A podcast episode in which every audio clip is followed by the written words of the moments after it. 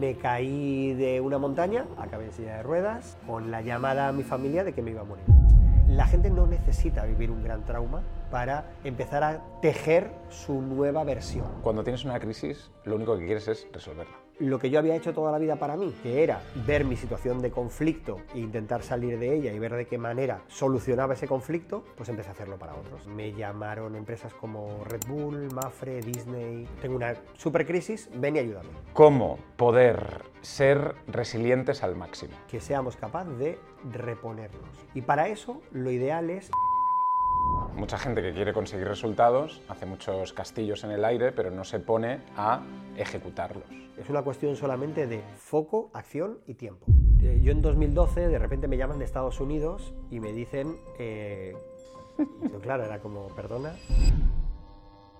Hacer posible lo imposible es algo que Rubén Turienzo consigue y es algo que tú también puedes conseguir. En esta charla vamos a hablar de muchísimas cosas, pero sobre todo vamos a dar técnicas que se pueden utilizar en nuestro día a día para mejorar nuestra realidad. Es muy importante que la escuches hasta el final, es muy importante también que te suscribas, que le des like, que me dejes tu comentario y sobre todo también que te apuntes a mi nueva newsletter, porque ahí es donde intento condensar todo el valor que tienen estas charlas. Si quieres realmente vivir lo que yo vivo en el podcast, si quieres realmente entender lo que esta gente maravillosa que podemos traer a la fórmula del éxito nos cuenta en cada episodio, suscríbete a la newsletter. Ahí encontrarás todo el valor y la experiencia la misma experiencia, las mismas vivencias y los mismos conocimientos que yo aprendo al sentarme con gente tan especial y tan maravillosa como Rubén Turienzo. Tú como experto, problem solver, alguien que, nos ayuda ante la adversidad, eh, Rubén, ¿cuáles son, y un poco hablando de, este fantástico libro, eh, que pone, y, leo literalmente, las ocho reglas de oro de las empresas centenarias, pongámoslo entre comillas, vamos a decir las ocho reglas de oro que tenemos que utilizar para superar una adversidad. De hecho, es más, mira, me gusta que hayas hecho ese entre comillas, porque realmente es verdad que el libro está basado en las empresas más longevas del mundo. La investigación es una investigación con más de 2.500 empresas de más de 100 años. Y eso, resumido, es un patrón de comportamiento que está ahí en el libro. Y cuando terminé de escribir el libro, fue cuando me empecé a reunir con gente centenaria. Y me di cuenta de que lo mismo que sirve para las empresas servía para la gente. Y te, puedo contar alguna de las reglas sin ningún problema. Pero, por ejemplo, el primero de todos, que va con, lo que estábamos diciendo, em, dice, abraza la templanza. Las empresas, las empresas centenarias, se han dado cuenta de que normalmente los excesos en cualquier nivel le llevan a malas decisiones incluso en momentos de euforia eh, o, lógicamente, en momentos de crisis económica, las decisiones no suelen ser las más acertadas. Perdóname, es que estoy directamente pensando en cambiar el nombre de empresa por pareja. Sí, sí, total, total. Claro. estoy, según lo vas diciendo, eh, es como eh, encaja. Tal cual, entonces exactamente es, oye, y en la vida no es así.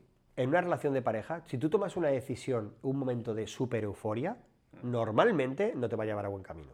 Y si la tomas en un día que estás cabreado, que estás tal, tampoco. Entonces, ese abraza la templanza, es decir, intenta encontrar ese punto de equilibrio, punto medio, un poco apartado, que en el fondo era buscar la taraxia que decían los griegos, ya está. O sea, es decir, es intentar tomar decisiones en un momento en el que estés en paz, en equilibrio. Pues sirve para todo en la vida, para todo. O sea, es que los, los, psicólogos hablan mucho del secuestro amigdalar, de que cuando nosotros tenemos eh, pues un episodio de estrés o de miedo, pues hay la parte de la amígdala de nuestro cerebro que desconecta la parte prefrontal, que es la parte racional eh, y que encuentra soluciones, etc. Entonces, por eso, por regla general, cuando sube la emoción, baja el intelecto. Eso se vive en todas las situaciones de la vida. Pareja, profesión, trabajo, eh, reuniones, marketing, lo que tú quieras, es lo mismo. ¿Y eso se entrena? Es decir, yo como persona puedo estar mucho más eh, conectada con, eso, ¿no? De, mecha corta y... ¿no? Eh, se, entrena, aunque hay ciertos disparadores que son muy difíciles de entrenar. Por ejemplo, yo mm, considero que llevo muchos años trabajando temas de crisis y las crisis mías personales me las tomo, me las tomo bien. O sea, no, no, no, nunca dramatizo en exceso. Por ejemplo, mi mujer siempre cuenta que ella se enamoró de mí en un viaje a Nueva York, en el que íbamos los dos andando, y yo iba con el teléfono en la mano porque en esa época eh, solamente Vodafone tenía roaming en Estados Unidos, no sé si te acuerdas. Entonces yo llevaba el teléfono en la mano porque íbamos mirando una dirección, iba pues, normal andando con el móvil, y ella le dio un golpe a la mano, llevaba, nosotros nos conocíamos desde hacía nada, eh, un mes, ¿sabes? Y me dio un golpe en la mano, mi móvil se cayó y se destrozó. Se le rompió la pantalla, todo. Entonces ella cuenta que... Qué putada de primera cita, ¿eh? Ella cuenta que mi, mi eh, reacción fue coger el teléfono, hacer así, soplar los cristales que estaban rotos y decir, es por aquí a la derecha. Y seguir. Eso no estaba meditado, no era un voy a hacer esto para enamorarla y tal. No, es porque yo reacciono normalmente así, es como, bueno, pues ya está. No hay solución para esto. Que yo me cabre ahora, monte el pollo, insulte, o no, no va a llevar a ningún sitio bueno. Dos calles más para allá, mi cerebro se activó y dijo, oye, hay que ir a Apple a que me cambien la pantalla. Ya está. Es que no puedo ir con el teléfono roto.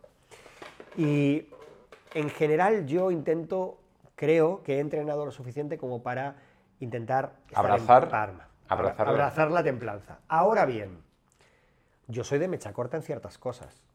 ¿Por qué? Porque sigo teniendo un chico de barrio dentro. Entonces, a mí, por ejemplo, hay ciertas personas o ciertos o ciertas acciones, por ejemplo, cuando veo que alguien intenta abusar de alguien, me sale el barrio, me sale el barrio y es como, pero ¿qué dices? Y, en el fondo dices, tú fíjate, que es absurdo que yo me meta en esto, pero ahí sí que, con lo cual yo intentaría normalizarlo. No hay nadie, da igual que alguien te venga aquí y te diga, no, es que yo soy un ser de luz y tal, no. Cada uno tenemos nuestras, y discúlpame que sea así, pero cada uno tenemos nuestras mierdas y cada uno tenemos nuestras, nuestras taras. Lo bueno es también reconocerlas. Porque yo, por ejemplo, hay personas con las que sí que me cuesta más hablar de ciertos temas. Entonces, a esas personas intento buscar el momento idóneo para que a mí yo no salte. Eh, últimamente incluso estoy haciendo una labor, con una de esas personas, estoy haciendo una labor eh, de trabajo concreto. De decir, no, mira, voy a intentar conseguir que antes de que nuestra relación se acabe, eh, voy a intentar respetar un poco más lo que dices. Eh, vivimos en una sociedad de todo lo contrario. Vamos a polarizar. Eh, y eso son modas. Son modas. Ahora se ha puesto la moda de, no, es que si tú quieres tener una marca, una marca profesional fuerte y tal, hay que polarizar mucho para generar tu comunidad. Yo no estoy de acuerdo, porque en el fondo yo pienso, vale, pero sí, tu objetivo a corto lo estás consiguiendo, pero tú estás sumándole a la sociedad algo positivo o no. Absolutamente de acuerdo contigo. Y estamos todo el mundo, bueno, no todos, ¿no? Pero hay mucha gente sembrando odio. todo Yo creo que, que en ese sentido hay una obsesión por algo que yo creo que también, evidentemente, es muy importante, que es la atención. El, el asset de la atención es uno de los más poderosos en la época en la que vivimos. Entonces, si la consigues, está fantástico. Y muchas veces para conseguirlo se necesita este tipo de discurso, un discurso muy encendido, un discurso, una puesta en escena muy ¿no? diferente, Sí, yo estoy convencido para captar a esa persona. Yo ¿no? estoy convencido de que si ahora mismo yo me levanto, tú me sacas unas cuantas cabezas, yo me levanto y te pego un bofetón, este podcast lo ve muchísima gente. Por favor, ¿vale? hazlo, por favor. Sin embargo, lo que tenemos que Todo por pensar- las visitas. Todo, todo- todo por el clic, ¿no? Eh, es que el otro día veía un, veía un podcast, ahora te cuento esto. por favor. Eh, pero todos tenemos que... ¿De verdad eso es lo que queremos sembrar? ¿De verdad? O sea, porque puede ser. Y Sí, sí, sí. es una. El otro día veía un podcast mexicano en el que en un momento determinado el entrevistador le hace una pregunta al entrevistado y el entrevistado no le sienta nada bien. Y entonces le dice, hombre, carnal, que dijimos que esto no íbamos a mencionarlo. Y el otro, no, pero yo no, la gente que quiere saber, la gente quiere saber. y tal". Y él, ya, pero hombre, tú y yo habíamos hablado que no y tal. Y dice, no, pero la gente, yo lo único que hago es esto, ¿qué te molesta tanto? Cuéntalo, pues, pues no eres valiente, pues dilo. Entonces- Y el otro le dice, bueno, pues lo arreglamos donde quieras.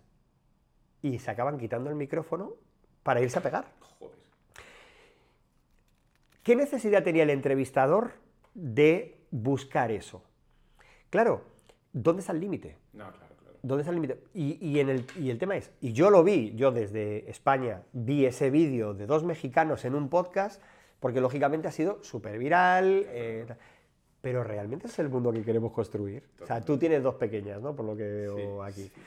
¿Realmente eso es lo que queremos construir? ¿Queremos vivir un mundo en el que nadie pueda dar su opinión por miedo a lo que le pueda caer después? La pregunta que me gustaría resolver para mi gente. Sí.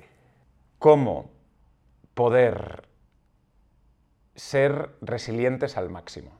Es decir, cuando vives una crisis, tu pensamiento es instantáneamente salir de esa crisis. ¿no? Entonces, yo siempre digo una frase que es que la gente que está bien tiene muchos objetivos y muchas cosas, muchos deseos en la vida. Cuando estás mal solo tienes un deseo. Entonces, cuando tienes una crisis, lo único que quieres es resolverla. Yo creo que, que, tú eres una de las personas que, que puede responder a esta, a esta pregunta, pero para la gente que no te conozca, cuéntanos un poco de dónde vienes. Yo soy un chico de barrio, de, un barrio de Madrid, barrio obrero, de familia obrera, eh, pues con lo típico que vivíamos en esos contextos, ¿no? Y en ese contexto, en un barrio un poco hostil, un poco complejo, em, había pocas opciones, por supuesto no se hablaba de empresa, ni de emprendedores, ni nada por el estilo, pero a mí siempre me llamó la atención el... hay una palabra en español que yo amo, que se llama agibilibus Agibilibus, que suena a sortilegio de Harry Potter, pero agibilibus es la capacidad que tiene un ser humano de buscarse la vida, básicamente. Y yo puedo decir que siempre he sido agibilibus, siempre he sido una persona que yo decía, tiene que haber algo más. Y desde muy jovencito, pues empecé con negocios nocturnos eh, y me fue muy bien. Eh, concretamente con uno, concretamente fue especialmente bien. Y, y a partir de ahí hubo un momento que yo me vine a Barcelona y vine a estudiar un MBA porque yo iba a ser el gran empresario de la noche. Y en ese MBA conozco a un profesor que me vuela la cabeza y me hace ver la vida de otra manera. Y entonces él me dice, eh, tienes un don para ver opciones y oportunidades donde el resto no. Y esto lo estás desperdiciando montando bares de copas. Yo ahí decidí hacer un cambio de profesión.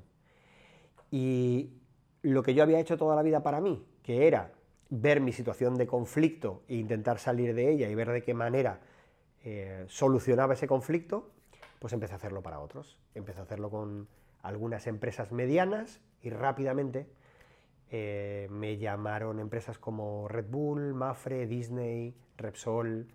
Eh, ahora mismo estoy trabajando con Blackstone, o sea, es decir, esos son mis clientes habituales. Y en el fondo yo sigo siendo ese chico de barrio cuando la gente me pregunta como para eh, intentar tejer una trazabilidad de, ah, pues voy a hacer lo mismo que tú, es que no se lo puedo decir, porque cómo he llegado hasta donde estoy, no lo sé. No lo sé, o sea, sencillamente yo lo que tengo recuerdo es todo el rato estar haciendo cosas, ¿no? Haciendo cosas. Eso es fantástico. Claro. Eso es fantástico porque yo creo que los resultados surgen y salen de la acción. Mucha gente que quiere conseguir resultados se plantea muchas cosas, hace muchos mm, planes de marketing en la empresa, hace muchos castillos en el aire, pero no se pone a ejecutarlos. Total, de hecho, como luego hablaremos de planificación y todo esto, eh, hay, que, hay que actuar, hay que moverse. Esto es fundamental porque, claro que luego todo tiene sentido. Eh, yo en 2012 de repente me llaman de Estados Unidos y me dicen eh, que de una asociación de consultoría política ligada al Congreso de los Estados Unidos me daban un premio. Y yo, claro, era como, perdona, ¿sabes? Y me lo decían en inglés y yo no entendía ni papa y era como, pero me están vacilando, ¿sabes? No, no, sé de qué me están hablando. Eh, pues eh, me llamaban de unos premios que se llaman Napolitan Victoria Award, son los premios más, más importantes de la consultoría política en el mundo, y yo dos años antes había creado una estructura de, de discurso para cómo se podía escribir un discurso eh, de una manera distinta, pero que tuviese impacto, que funcionase, que fuese muy emocional. Y eso llegó hasta allí y me daban un premio. Es decir, tú hiciste una estructura, eh, digamos, arquetípica de un, de un discurso para que eh, funcionase, hablases de mm, la política exterior estadounidense o las mandarinas de Valencia. Tal cual, tal cual. Eso se llama el discurso ilusionante y se puede encontrar por ahí, por internet y tal eso es tuyo. Eso es mío. Y eso llegó allí, eh, les entusiasmó y me lo quisieron premiar. Claro, a veces pecamos, claro, imagínate, yo unos meses después estaba en el Congreso de los Estados Unidos dando una charla, dando un agradecimiento, ¿sabes? O sea, y yo nunca he intentado siempre no perder la mirada del chico de ese barrio de Madrid. Porque... Para ti es, un, un, signo de identidad. Es un signo de identidad. Yo creo que todos tenemos que ser conscientes de dónde venimos y honrarlo en cierta medida. vean, vengamos de donde vengamos. ¿eh? O sea, es decir, creo que es algo identitario que, marca nuestra cultura. Yo, por ejemplo, estoy un poco en contra de ese mensaje del hombre o la mujer hechos a sí mismos. No, tú no, tú no te haces a ti mismo. A ti mismo te hace, o, tú, a ti te hace tu barrio, tu familia, tus contactos, eh, tus estudios, todo eso te hace. Claro tus hábitos. Tus hábitos. Claro que te hace parte de una iniciativa por tu parte, pero hay cosas que te vas encontrando por el camino. Que mi barrio fuese un barrio mm, hostil, ha influenciado directamente en que yo aprendiese a desarrollar problemas complejos en mi cabeza y soluciones? Pues seguramente sí. Que en mi familia hubiese unos recursos limitados y mi familia fuese extraordinariamente creativa para encontrar eh, cómo alargar las cosas o cómo que las cosas durasen más, pues seguramente que me ha influenciado. Entonces, esta etiqueta rápida de no, un hombre hecho a sí mismo, tal, yo nunca creo en ella porque creo que todo afecta. Y si todo afecta y ahora estamos en una posición de privilegio, tú tienes que recordar de dónde vienes y devolverle una parte de eso a dónde vienes. ¿vale? O sea, creo que es fundamental. Es un poco el equilibrio de, oye, yo ahora soy un... O sea, a mí me hace mucha gracia porque yo tengo un, Bueno, ahora no, pero de vez en cuando saco un programa de formación para emprendedores que no, normalmente no tienen acceso a contratar a un consultor como yo o de mi sector y entonces pues pueden aprender ellos a hacer esto dentro de sus empresas, ¿no? Y yo siempre beco a dos, tres personas y normalmente siempre hay una persona becada de mi barrio. O sea, es gente que te escribe y te dice, oye, que es que yo soy también de tu barrio, te lo he escuchado. Y entonces como, oye, pues vente gratis. Bueno, vente a hacer el curso. Y dice, no puedo pagarlo. pues, no te preocupes, vente gratis. Porque a mí también, yo también estudié becado, en este caso por el, por, por el ministerio, ¿no? Pero yo estudié becado, entonces, ¿por qué no voy a dar esa oportunidad a otra gente? Que no sé dónde va a acabar esa gente. Tengo muchas cosas que preguntarte ya desde el inicio. La primera que me ha quedado aquí en la cabeza es ese discurso. Sí. ¿Cómo es ese discurso? Ese discurso es maravilloso. Maravilloso.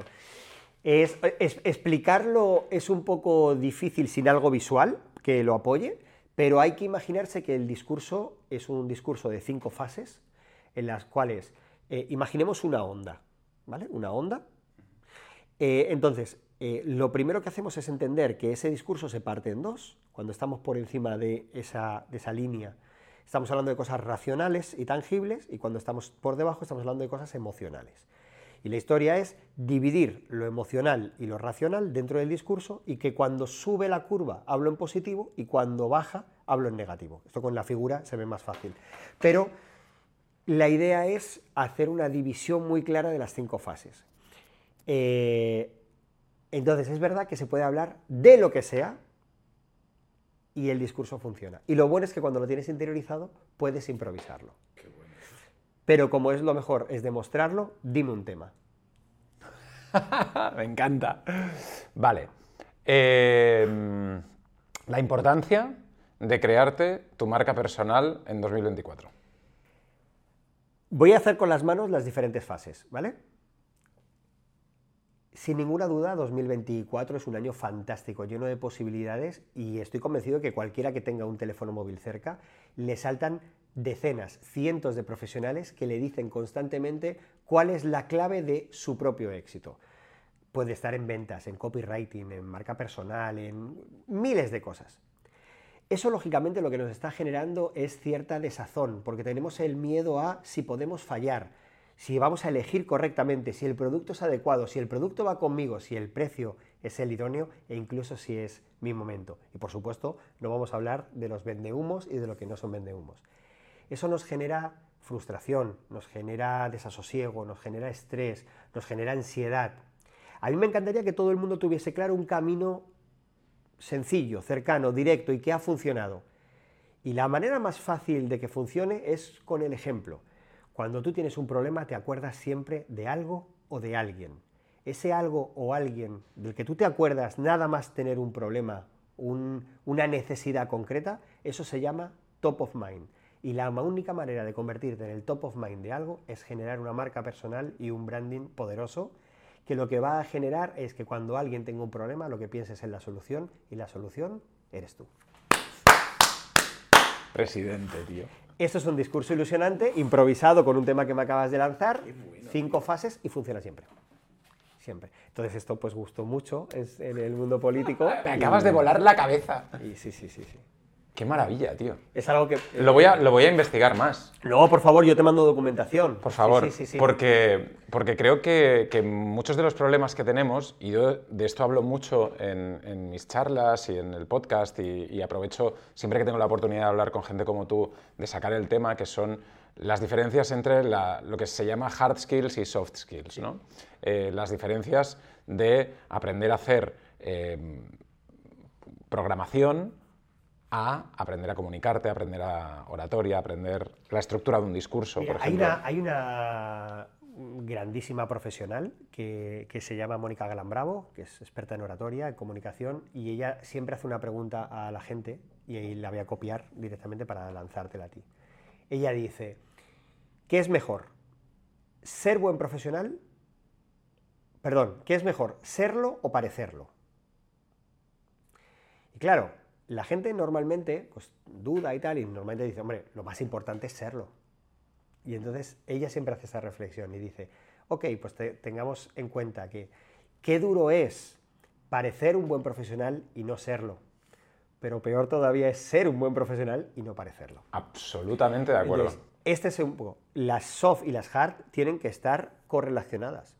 Esto es fundamental que todos entendamos, que da igual que seas... Mira, nos inundaron, a los que tenemos cierta edad, nos inundaron hace unos años con una serie que se llamaba House, ¿no? Doctor House, y te planteaban un señor que en cualquier empresa del mundo estaría despedido al día siguiente. Sí, poco empático. Pero fíjate, ahí es donde está la clave. El tío te lo, te lo presentaban como un tío hiperbrillante. Era, tú ibas a casos ya que nadie había encontrado la solución. Era el único que podía darte respuesta. Y entonces el mensaje todo el tiempo era, no, él puede ser poco empático, él puede ser desagradable, él puede ser incluso faltón, porque es el que sabe. Y el mensaje es un poquito capcioso, porque en el fondo, ¿qué me estás diciendo? Que los que saben pueden saltarse las normas sociales. De que hay una capa por encima de todo que es el saber o el, Eso es. o el conocimiento, ¿no? Totalmente. Mira, yo hace unos meses, mientras que escribía el, el libro de Anticrisis, tuve la fortuna de reunirme con las dos mujeres más longevas del mundo. Qué maravilla. Maravilloso. ¿Dónde viven? ¿En Sicilia? Un, no, es española, es catalana. Ah, bueno, claro, claro. Eh, es una, una mujer que vive además eh, por Ulot o por, por el centro de Cataluña. La, la- la que a día de hoy queda como la, la mujer más longeva del mundo se llama María Branjas, es catalana, y la otra, que era, era la más longeva, es una monja francesa, y tuve la fortuna de poder hablar con ellas. De la monja no voy a contar mucho por, por respeto a ella, aunque me dijo un par de cosas interesantes. Lo primero, fíjate qué curioso, que ambas con una vida relativamente similar en edad, eh, 114 y 118, que ya estamos hablando de una edad importante, eh, tenían una actitud vital completamente distinta. La monja decía que lo que quería era morirse. O sea, ella decía, yo quiero morirme. Y tú le preguntabas, pero hombre, ¿pero por qué? Y tal, no sé qué. Y decía, porque es que yo ya, ya está, mis hijos han muerto, mis nietos se están muriendo. Y claro, si lo piensas, dices, cuidado, es que también hay un drama en la longevidad, eh, hay un drama importante. Y me dijo una frase, cuando se puso así un poco más triste ella, me dijo una frase muy potente que fue, es que Dios se ha olvidado de mí. Entonces, claro, ¿qué habré hecho yo para que Dios se olvide de mí? Exactamente fue lo que dijo. Y claro, es una frase, bueno, se me pone el pelo de punta todavía al recordarlo, porque claro, es como, hostia. Y al lado tienes a María, que es súper jovial, alegre, una mujer súper divertida, con ganas de vivir más. Y algo que me gustó mucho de ella, y por eso te lo traigo a, a colación, es que me dijo, cuando yo era joven, admiraba mucho a la gente lista. Siempre me había parecido que la gente lista, la gente brillante, era gente que tenías que tener cerca y tenías que rodearte. Ahora que soy mayor, admiro a la gente buena. Y tú dices, joder, o sea, qué sabiduría hay encerrada en la frase. O sea, y es verdad, yo creo que en el fondo todos pasamos un poco por esa etapa, en la que nos dejamos obnubilar por esa grandeza intelectual, eh, esas personas que son capaces de hablar durante horas, eh, no sé, personas tipo Rodrigo Cortés, que es maravilloso cómo habla, cómo hila las ideas, el tipo de adjetivos que utiliza son maravillosos. Yo personalmente puedo estar escuchándole horas. Y esto no quiere decir que Rodrigo no lo sea. Y sin embargo, poco a poco, cada vez en nuestra vida empezamos a elegir a personas que nos hacen sentir bien y que nos, digamos, como que nos cuidan un poco, ¿no? que nos sentimos protegidos. Eso que decimos buena gente. Entonces, al final es esa... E, e, ella lo planteaba como una especie de dicotomía y yo creo que no. Yo creo que hay que elegir a gente buena y buena gente. Y que y si lo dan en la misma persona es fantástico. ¿sabes? Y si es solo gente buena, elegirlos solo para objetivos profesionales. Pero si es buena gente, hay que tenerlos en nuestras vidas. Porque esa persona nos va a, nos va a aportar eh, algo que es fundamental a día de hoy, que es paz, es tranquilidad, es bienestar. Vivimos en una sociedad en la que estamos todo el tiempo siendo bombardeados con el malestar, todo el tiempo. Y este tipo de acciones es rodearte de gente. Mira, yo hoy eh, he tenido una mini crisis que te he contado, que me he dejado las llaves dentro del coche, y he llamado a varios amigos, ¿no? Eh, para ver si alguno tenía alguna respuesta. Y es curioso porque te encuentras desde el de, qué putada, esto, madre mía, vaya día, tal, al, al que se ha empezado a reír, eh, me ha dicho, bueno, pues tú te dedicas a resolver crisis, resuélvala, y ya está. Nos hemos empezado a reír, y es verdad que te ayuda mucho esa parte de, desdramatizarlo, ¿sabes? En ese sentido, me gustaría conocer, em, y estamos hablando de situaciones de crisis, de cómo salir de, esa, de ese momento que, que, que, piensas que es insalvable, ¿no? Pero ¿cuál ha sido tu trabajo con empresas como, por ejemplo, las que mencionabas, ¿no? Blackstone, eh, Red Bull, eh, todas estas grandes empresas. ¿Qué haces tú ahí? Bueno, normalmente hay tres escenarios habitualmente. El primer escenario es cuando hay una crisis, pues un problema gordo que se tiene que resolver. Esto suele ser, eh, pues, mm, no sé. Tengo que eh, despedir a media plantilla. Eso sería más la segunda escenario. El primer escenario tiene más que ver con, eh, no sé, pues me, lo invento. Mira, una crisis reciente en Europa, por ejemplo, de repente le piratean y copian todos los datos de las tarjetas de créditos de todos sus clientes. Sí, que además fue algo muy notorio, que salió en toda la prensa, que muchísima gente afectada, ¿no? que hay una crisis directamente de reputación de la, de la aerolínea diciendo qué cojones está pasando aquí. Esto es un tipo de situación, un tipo de escenario, y es, tengo una supercrisis, ven y ayúdame. ¿Vale? ¿Y eres tú el que va ahí con tu maletín, sí, señor Lobo, a la... Sí, sí, sí. Entonces vamos, eh, normalmente estos son los contratos que mejor pagados están, eh, porque lógicamente ellos necesitan una resolución en un momento determinado y muy rápido y tal. Entonces, bueno, y hay mucho dolor, hay mucho dolor de marca, hay mucho dolor personal, hay muchos puestos en juego. Si no lo resuelves bien, va a haber consecuencias. Entonces, bueno, pues esto es la parte del trabajo más compleja. Luego está la intermedia, que es, oye, la empresa ha decidido hacer una, mm, no sé, un cambio cultural interno o han cambiado los directivos y los directivos quieren trazar una nueva línea editorial, digamos, de la empresa. Todo esto hay que hacer que toda la plantilla y la estructura, los modelos, los procesos, se ajusten a esa nueva realidad. Perfecto, pues eso es un segundo escenario. Ese es, hay menos dolor, aunque hay mucha resistencia al cambio, hay mucho, pero hay menos dolor en general. Sobre todo no hay tanta prisa en hacerlo. Y luego está el tercero, que es, oye, no teníamos pensado este año alcanzar este objetivo, uno que se han planteado, pues mejora de la satisfacción del cliente o más ventas o un dato así. No sabemos muy bien qué recursos internos activar para conseguirlo y entonces vienes tú desde fuera para ser el que impulse esa transformación. Y ese es el más bonito de trabajar porque eh, los tres son divertidos, a mi manera, lógicamente, pero el primero es un trabajo mucho más serio porque hay mucho dolor y el tercero es más funny. Es muy, venga, vamos a pasarlo bien, vamos a intentar conseguir esto. Que te permite también trabajar desde un punto mucho más, no tan incómodo, ¿no? Es decir, más, más relajado, ¿no? Sin, tanta presión. Mira, por ejemplo, en el tercero eh, trabajé con los parques de Disney y una de las, recuerdo que uno de los primeros días, e- ellos querían una cosa muy concreta, y era que eh, el director de parques a nivel mundial era un señor que estaba dando los mejores números de la historia. Los parques nunca habían ganado tanto dinero. Con lo cual dices, bueno, pues entonces ¿para qué necesitas a alguien como yo? Ellos, que lo miden absolutamente todo, habían detectado que los parques tenían una satisfacción del niño de las más bajas de la historia. Estaba cayendo.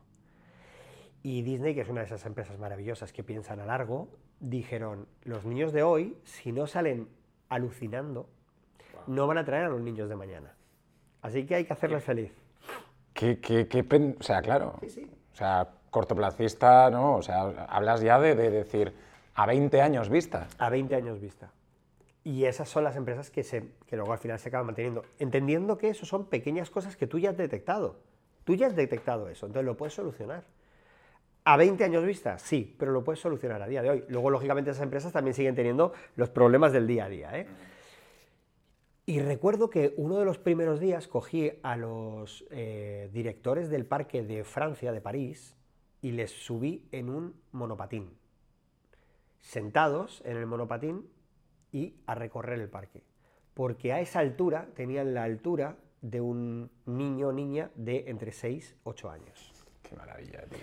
Y solamente con esa actividad ellos se dieron cuenta de que había papeleras que les impedían ver las atracciones, que había setos que estaban especialmente largos y por lo tanto no veían los fuegos artificiales, por ejemplo, que no era cómodo, que los stands estaban preparados en todas las tiendas con la, la mirada del padre y no con la mirada del niño.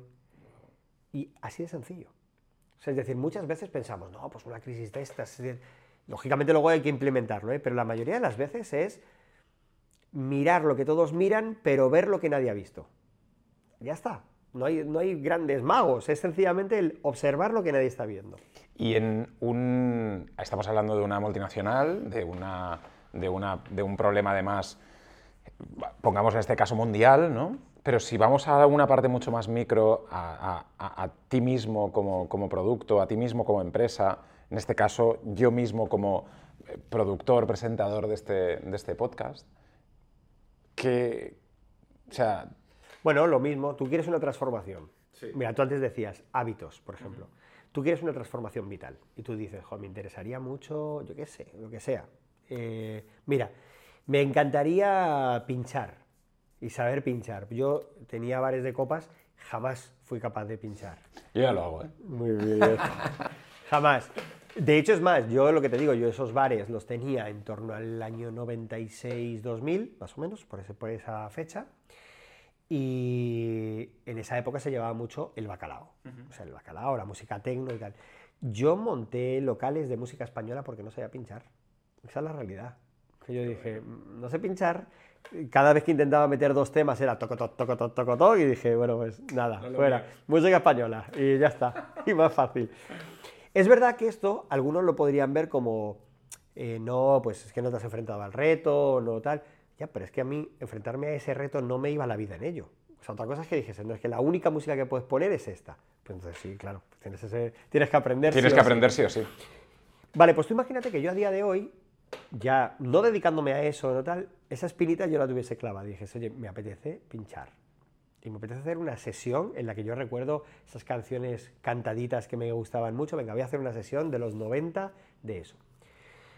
Pues lógicamente lo que tengo que ver es intentar hacerme la vida fácil. La mayoría intenta hacer ese gran cambio, ese gran propósito, complicándose mucho la vida.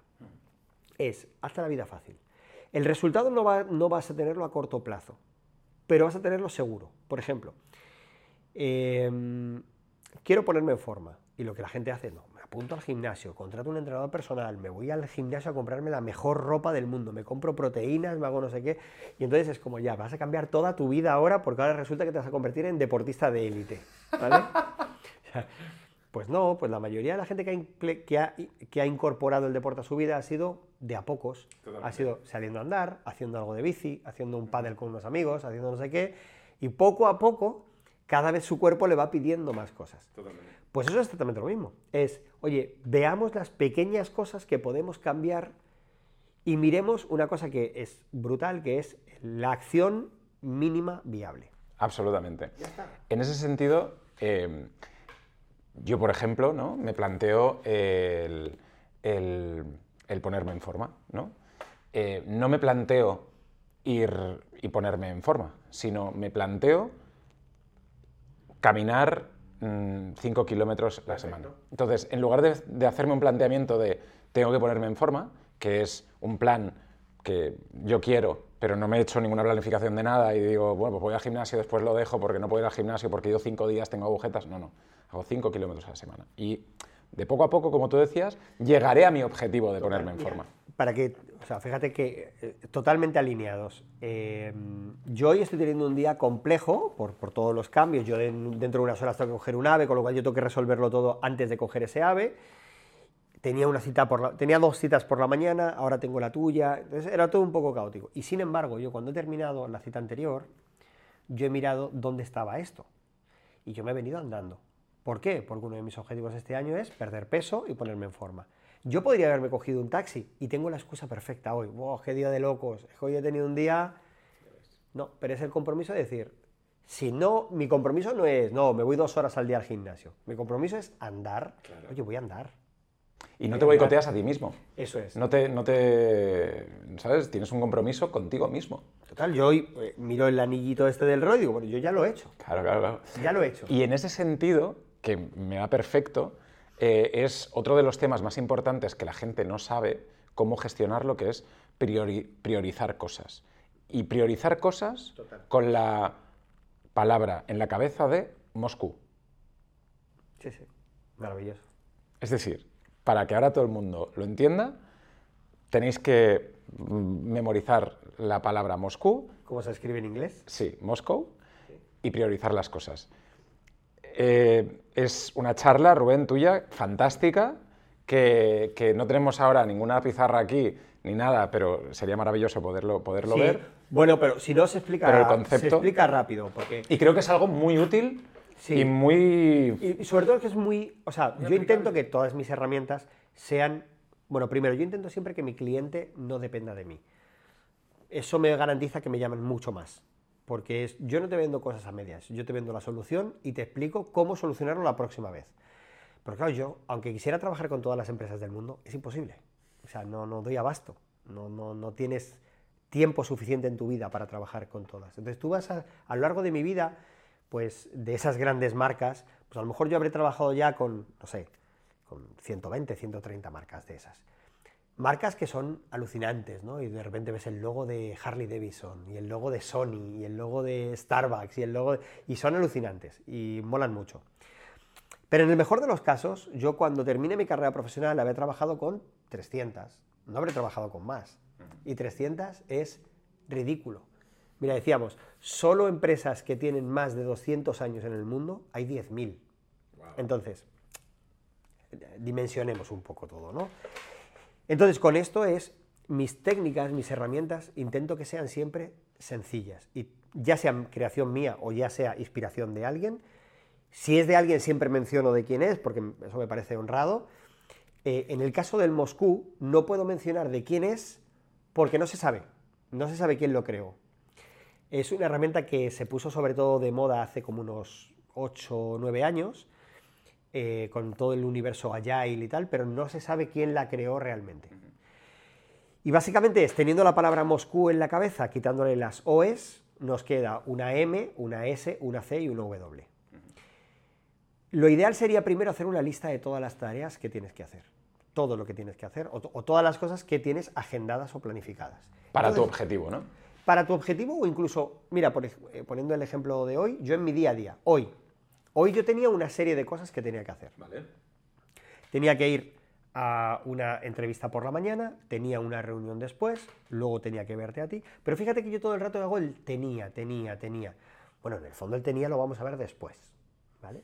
Porque también tendría que haber quedado con una amiga para comer, que vive aquí en Barcelona y la, y la veo muy poco, tendría que haber, haber hecho dos llamadas de trabajo, eh, en un rato tengo una reunión de trabajo importante con un cliente, eh, o sea, tú vas añadiendo cosas a tu día y al final tú dices, madre mía, qué día de locos tengo. Y de repente, en ese contexto, te llega una crisis, te llega un conflicto, algo que te rompe el día.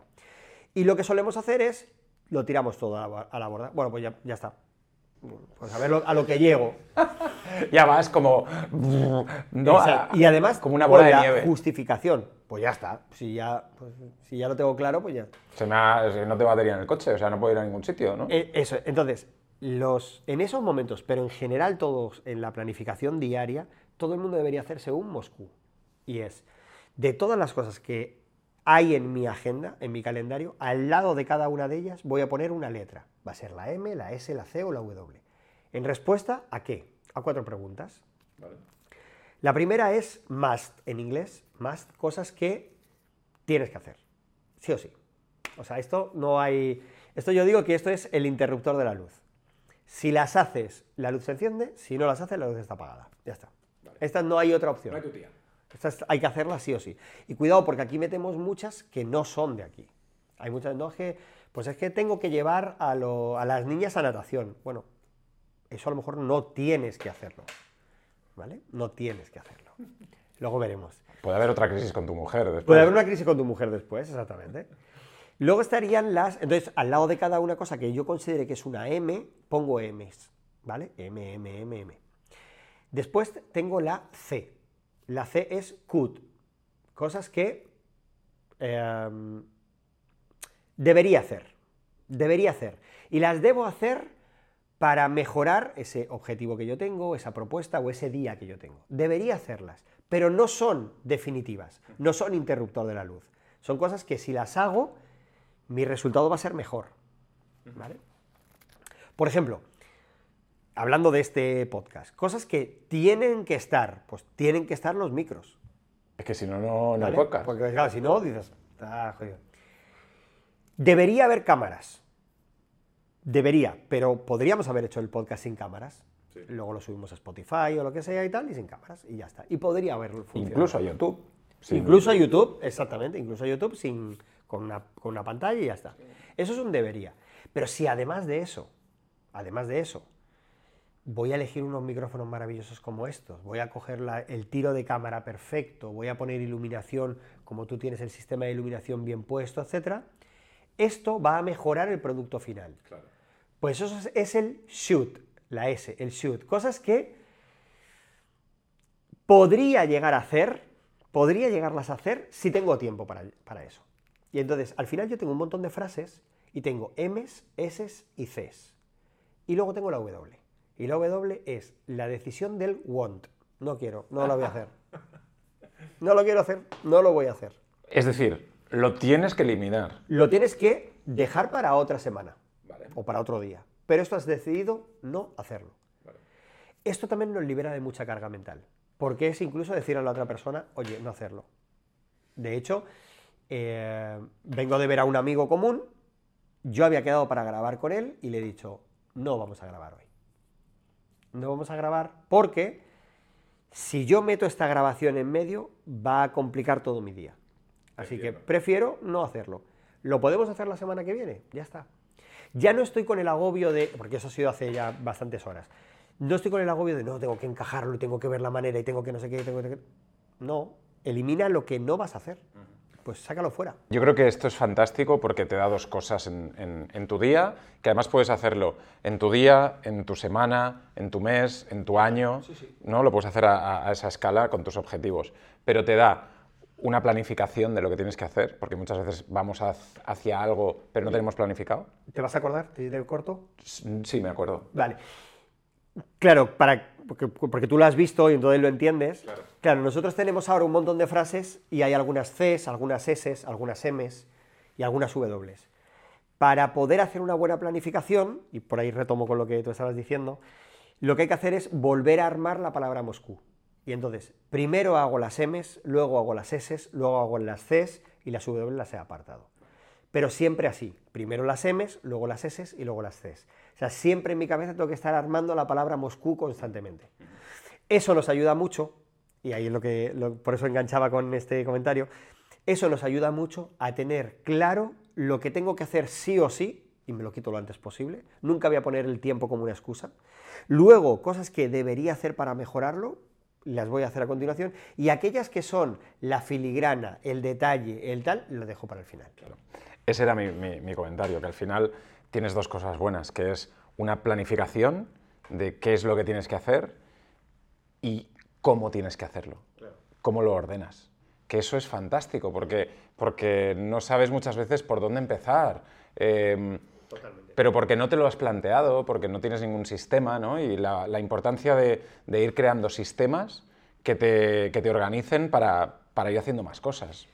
Y aparte porque no somos, de verdad, no somos conscientes de lo que sistematizar las cosas nos ayuda en el Yo día soy a un, pero yo soy un desastre en eso. Ya. ¿Cómo puedo mejorarlo, doctor? Bueno, lo- lo primero, lo primero, mira, eh, yo tengo una, como una especie de técnica o de formato para solucionar cualquier crisis, que es la fórmula anti, que no sale en el libro, porque en el libro hablo de otras cosas, pero es la fórmula anti.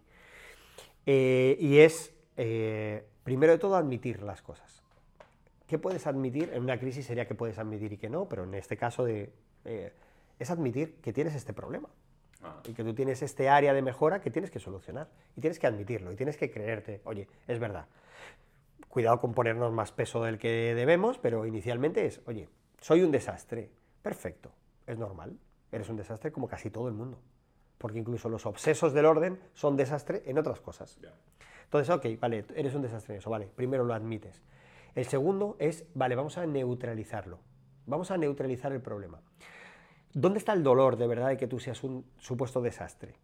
Eh, no, es que al final luego me ah, procrastino mucho, por ejemplo. Y entonces tú dices, vale, pues vamos a ponerle neutralización a la procrastinación, no al ser un desastre. El ser un desastre es una etiqueta que te has atribuido al tuyo, eso es. Vamos a ver dónde está el problema de verdad. Totalmente, tío. El- eh, en ese es- ahora me estoy un poco y también me gusta mucho abrirme en, en el Sí, ¿no? podcast y Bien. poder y poder y poder eh, decir lo que me gusta, lo que no me gusta, eh, mis luces y mis sombras, ¿no? Eh, pero en muchas ocasiones en mi vida eh, a lo mejor lo que lo que he hecho ha sido abrir demasiados melones. Y entonces el hecho de no focalizarme en uno, sino tener tres o cuatro cosas, mm, ha dispersado mi energía también, mi, mi ejecución, mi capacidad de, de- de hacer. ¿no? Entonces, ahora, por ejemplo, en este momento de mi vida, estoy muy focalizado en este podcast. Y lo que quiero es llevarlo a, a lo más alto que pueda. Entonces, en ese sentido, me intento focalizar mi energía y mi poquito a poquito, ir mejorando poquito a poquito las cosas de esto, no de nada más. Claro. Pues esto es algo fundamental, entender que estás neutralizando el verdadero problema. Me ha costado no un la montón, ¿eh? Sí, 40 claro, claro, años claro, normal, tengo, ¿eh? Normal, normal. Luego hay que transformar esa realidad que tú tienes. Y entre otras cosas, mira, hay una cosa interesante, porque tú eres una persona eh, desorganizada inicialmente, o desastre has dicho, no, desastre, Desorganizado también. pero eres una persona creativa. Eso sí. Vale, pues ¿cómo puedes transformar la creatividad en un input positivo que tú realmente puedas utilizar? O sea, pues voy a hacer un podcast y voy a hacer este tipo de podcast. Y voy a venderlo de esta manera. Y voy a hacer... Utiliza la creatividad para eso. Entonces esa parte es importante que es transformar lo que ya tenemos. Porque muchas veces es, no, hay que- tirarlo todo, hay que cambiar todo, ¿no? Tú, si ya tienes muchas cosas buenas, vamos a utilizarlas en este momento. Y luego, por último, la innovación, que la innovación es la aplicación de la creatividad. Ya está, entonces, pues perfecto, pues vamos a ver qué ponemos en marcha. Por eso te decía lo de hacer cosas. Vamos a ver qué ponemos en marcha. Solo con ese pequeño proceso ya todos aprendemos que, primero de todo lo de siempre, que ninguna crisis es tan grave. ¿Vale? O sea, hay una solución, hay un camino. Eh, Segundo, entendemos dónde está el problema. Si no, siempre miramos a. o sea, que es muy fácil echarle la culpa a otro. Todo el tiempo. Eh, mira, una amiga mía que tiene un, un podcast que, mm, eh, muy escuchado, no con el éxito que tiene este podcast y que va a tener, que va a ser el podcast. No es tan simpática como yo, ¿verdad? No. No es tan buena chica. No. La quieres mucho. La quiero mucho, pero, no. Pero fíjate, de- desde que me dijo que íbamos a grabar un episodio juntos hasta que sucedió, han pasado seis meses. ¿Vale? Seis meses. Por agenda, por... Claro, ¿qué pasa? Eh, inicialmente siempre hay una excusa. Por agenda, porque no coincidimos en la misma ciudad, por lo que sea. Algo muy interesante de esto es que eh, al final el motivo que había detrás era otro distinto. Y era un motivo que tiene más que ver con la idoneidad. Es decir, en su podcast entro yo y como tú no tienes muy claro si eso sucede o no, tú empiezas a buscarte otros argumentos que sean más comprensibles que el hecho en sí de decir, no te quiero en mi podcast.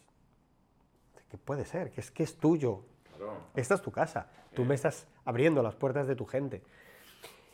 Em, esto, esta idoneidad, salió en base a una conversación después de haber grabado el podcast. Ah, pues mira, pues que sí que, que sí que podíamos hablar de estos temas. Pero si no, si no hubiésemos forzado que las cosas pasasen, hubiésemos seguido dándonos largas eh, meses. Bueno, directamente lo habíamos dejado. Entonces, es importante el forzar un poquito la máquina, un poquito, y entender de verdad qué está pasando detrás. Porque siempre nos contamos cosas, siempre. Entonces, vale, ahora tú ya tienes el Moscú y ya tienes ordenado tus, tus acciones. Pues tienes que empezar por la M. ¿Y por qué decía lo del día? Yo, yo, por ejemplo, mi Moscú lo hago semanal. ¿Y tú lo haces? Yo lo hago, yo a día de hoy sigo haciendo mi Moscú. ¿Con un papel? Con un papel. Sí, sí, sí. Yo, todo, o sea, yo los domingos me hago un listado de las cosas que tengo que hacer la semana siguiente y me hago la... Es verdad que yo ahora mismo ya solo hago las M's y las S's. ¿Por qué? Porque lo otro dejo un poco que fluya. Pero también es verdad que yo tengo ya cierto orden, entonces me lo quito. Pero yo, por ejemplo, día lunes es un día súper operativo de lo básico. Lo básico. Y los martes normalmente también.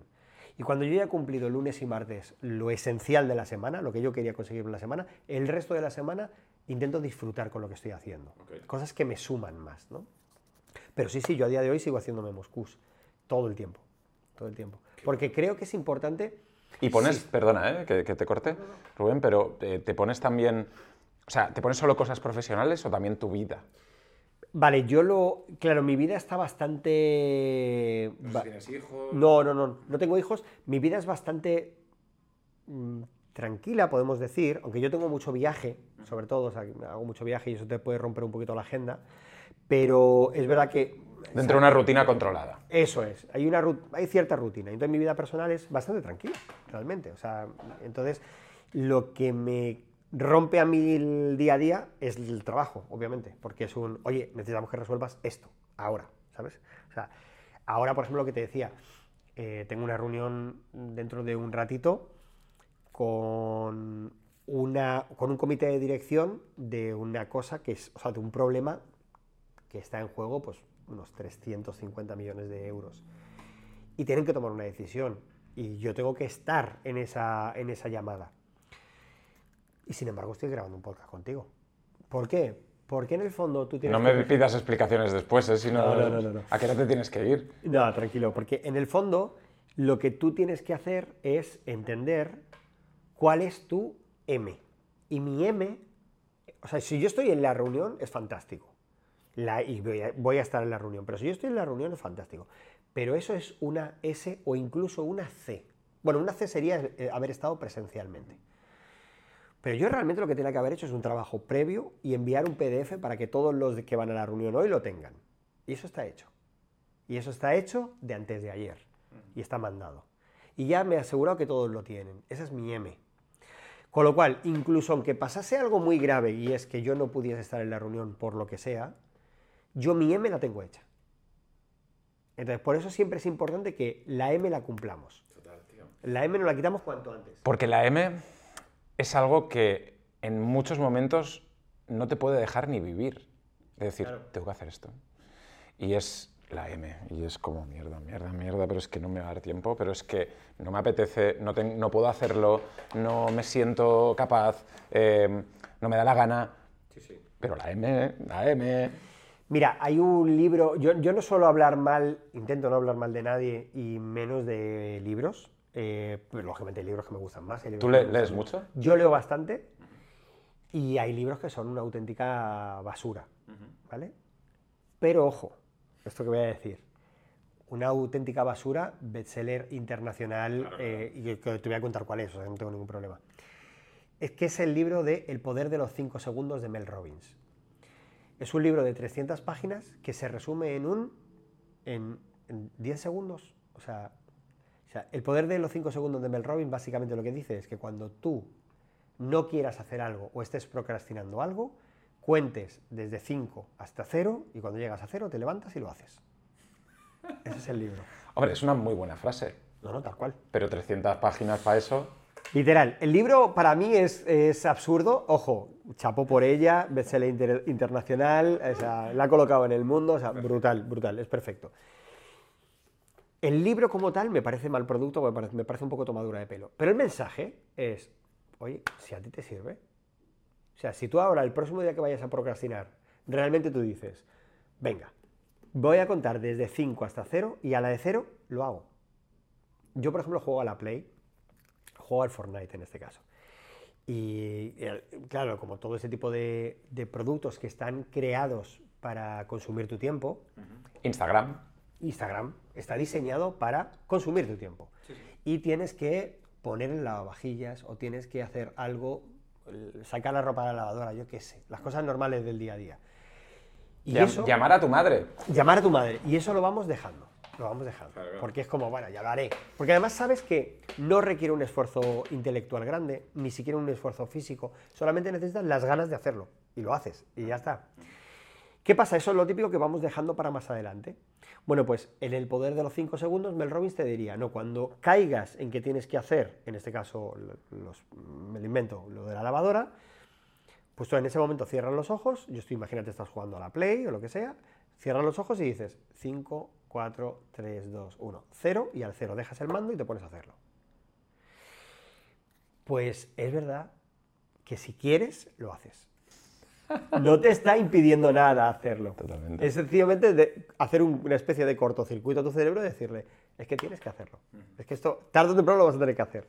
Yo el otro día en, en mi newsletter estaba hablando de un, eh, un síndrome, que es el síndrome del avestruz, que es ante cualquier eh, crisis Meter la cabecita. y decir, no afronto esta charla que tendría que tener, no afronto eh, esta reunión que debería hacer. ¿Cómo podemos salir del síndrome del avestruz? Mira, eh, de esto sí que te puedo hablar un poco porque en, nuestra, en el mundo de la consultoría política y, eh, y empresarial de crisis hay una cosa que se llama la doctrina Arriola. Arriola era un consultor político, eh, aquí se le conoció porque era consultor del Partido Popular en este caso, pero da igual, eso todo es...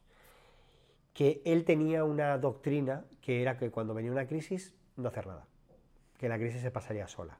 ¿vale? Huida hacia adelante. Sí, ya está. ¿Vale? Y es interesante porque todavía hay muchos consultores que siguen diciendo, no, a veces lo mejor es no hacer nada. y tal". No, no es verdad. Eso funcionaba antes del universo Internet y redes sociales. Antes tú podías dejarlo pasar y ya está. A día de hoy eso no lo puedes hacer. ¿No? No, a día de hoy toda crisis tiene que ser abordada, porque el gran problema es que casi todas las crisis se pueden convertir en algo mayor. Ahora mismo, eh, imagínate que mañana alguien ha hecho un comentario negativo de ti y de repente, en- o, o- o mira, más tonto todavía, te pillan en un mal momento y te graban en un mal momento, en un momento de esos que estás perdiendo la cabeza. Le pasó el otro día a una influencer en un avión, una influencer estadounidense, que no recuerdo si tenía 850.000 seguidores, y esta chica estaba, le estaban diciendo que su maleta no entraba en la parte de arriba.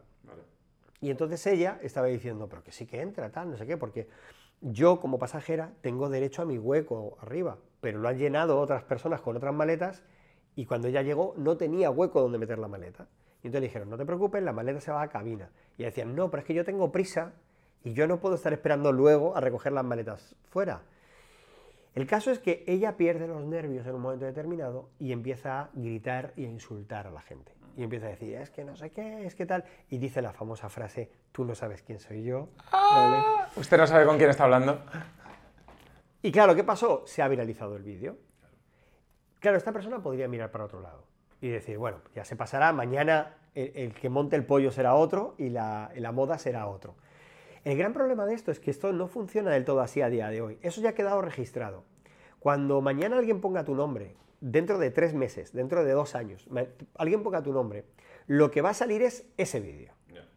Y eso va a ser una crisis constante que tú has tenido ahí y que va a ser rememorada de vez en cuando. Esto es el famoso Melendi y el avión, ¿no? Pues Melendi da igual lo que haga en su vida. La gente siempre va a tener la coña del avión y de...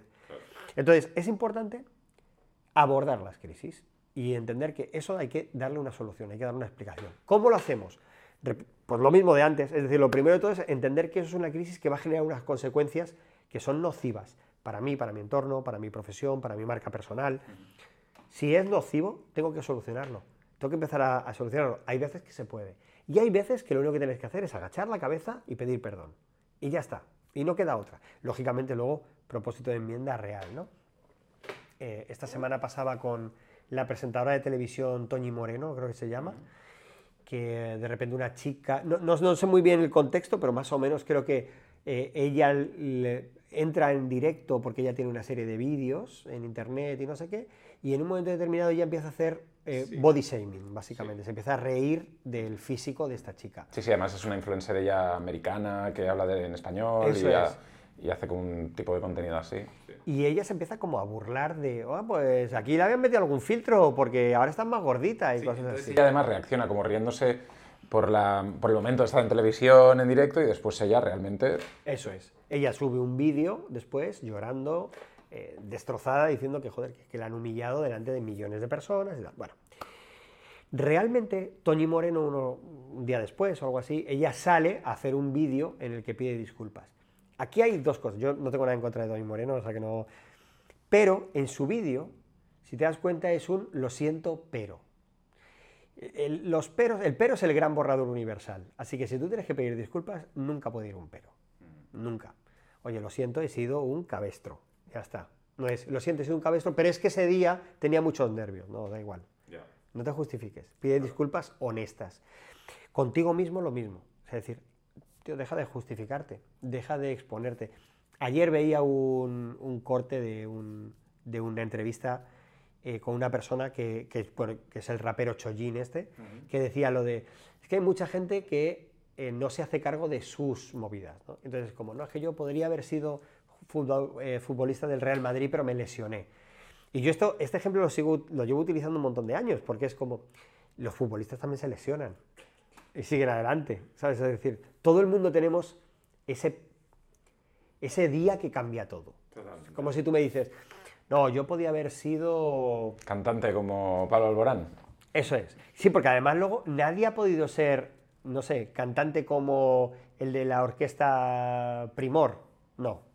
Es, yo podía haber sido David Bisbal, ¿sabes? O sea, yo podía haber sido eh, Luis Miguel. Entonces es como, oye, hazte cargo de lo tuyo. Hazte cargo de lo tuyo. Y eso también en la gestión de expectativas, ¿no? En, una empresa, en un proyecto, en vamos a ser eh, los nuevos Nude Project y vamos a hacer una marca de ropa como los chavales y vamos a tener... Es decir, gestionar las expectativas también es importante dentro de una realidad, ¿no? Sí, pero incluso, aparte de gestionar, que por supuesto que hay, que tener una buena gestión de las expectativas, lo que sí tenemos también que reconocernos son nuestros límites. Y hay que entender cuáles son los límites, tanto los límites que estamos dispuestos a, cruzar, como los eh, límites que tenemos. Y todos tenemos límites. Está muy guay el discurso ahora de nadie tiene límites, tú puedes conseguir lo que quieras. Normalmente piensa que solamente te lo está dando eh, personas que, han tenido la fortuna de alcanzar pues, un cierto éxito o una cierta relevancia. Esos son los que te dicen, tú puedes. Pero esto es un poco, eh, bueno, pues un poco capcioso, porque en el fondo es, claro, de repente sale Rafa Nadal dando un discurso sobre el esfuerzo. Y tú dices, claro, es que si, si tú te esfuerzas, puedes llegar a ser Rafa Nadal. Y dices, espera, Rafa Nadal desde pequeño tenía eh, dos entrenadores, le cuidaban la alimentación, eh, podía saltarse el cole porque estaba entrenando y la gente lo aceptaba. Eh, ha tenido un entorno familiar y social de cierta comodidad. Todo eso te está ayudando para esto. Tú no puedes decir el discurso de que con el esfuerzo se consigue todo. Pero incluso vamos un poco más allá. El que se ha enfrentado hoy a Rafa Nadal y ha perdido, y a lo mejor es el 16 del mundo, ¿vale? No se ha esforzado. Porque de ese no se va a acordar nadie mañana. Ese no va a pasar a la eternidad, ni va a cobrar millonadas, ¿no? Pero no, no, no se ha esforzado suficiente. El segundo en una, en una maratón no se ha esforzado. Entonces, hay que tener cuidado con esto y también con la expectativa, qué es lo que tú deseas tener. Es decir, vale, tú quieres terminar una maratón, quieres eh, hacer un buen tiempo en una maratón o quieres ganar la medalla de oro en la maratón. Porque, claro, todo cambia. En la planificación que decíamos antes, cambia completamente si quieres una cosa u otra.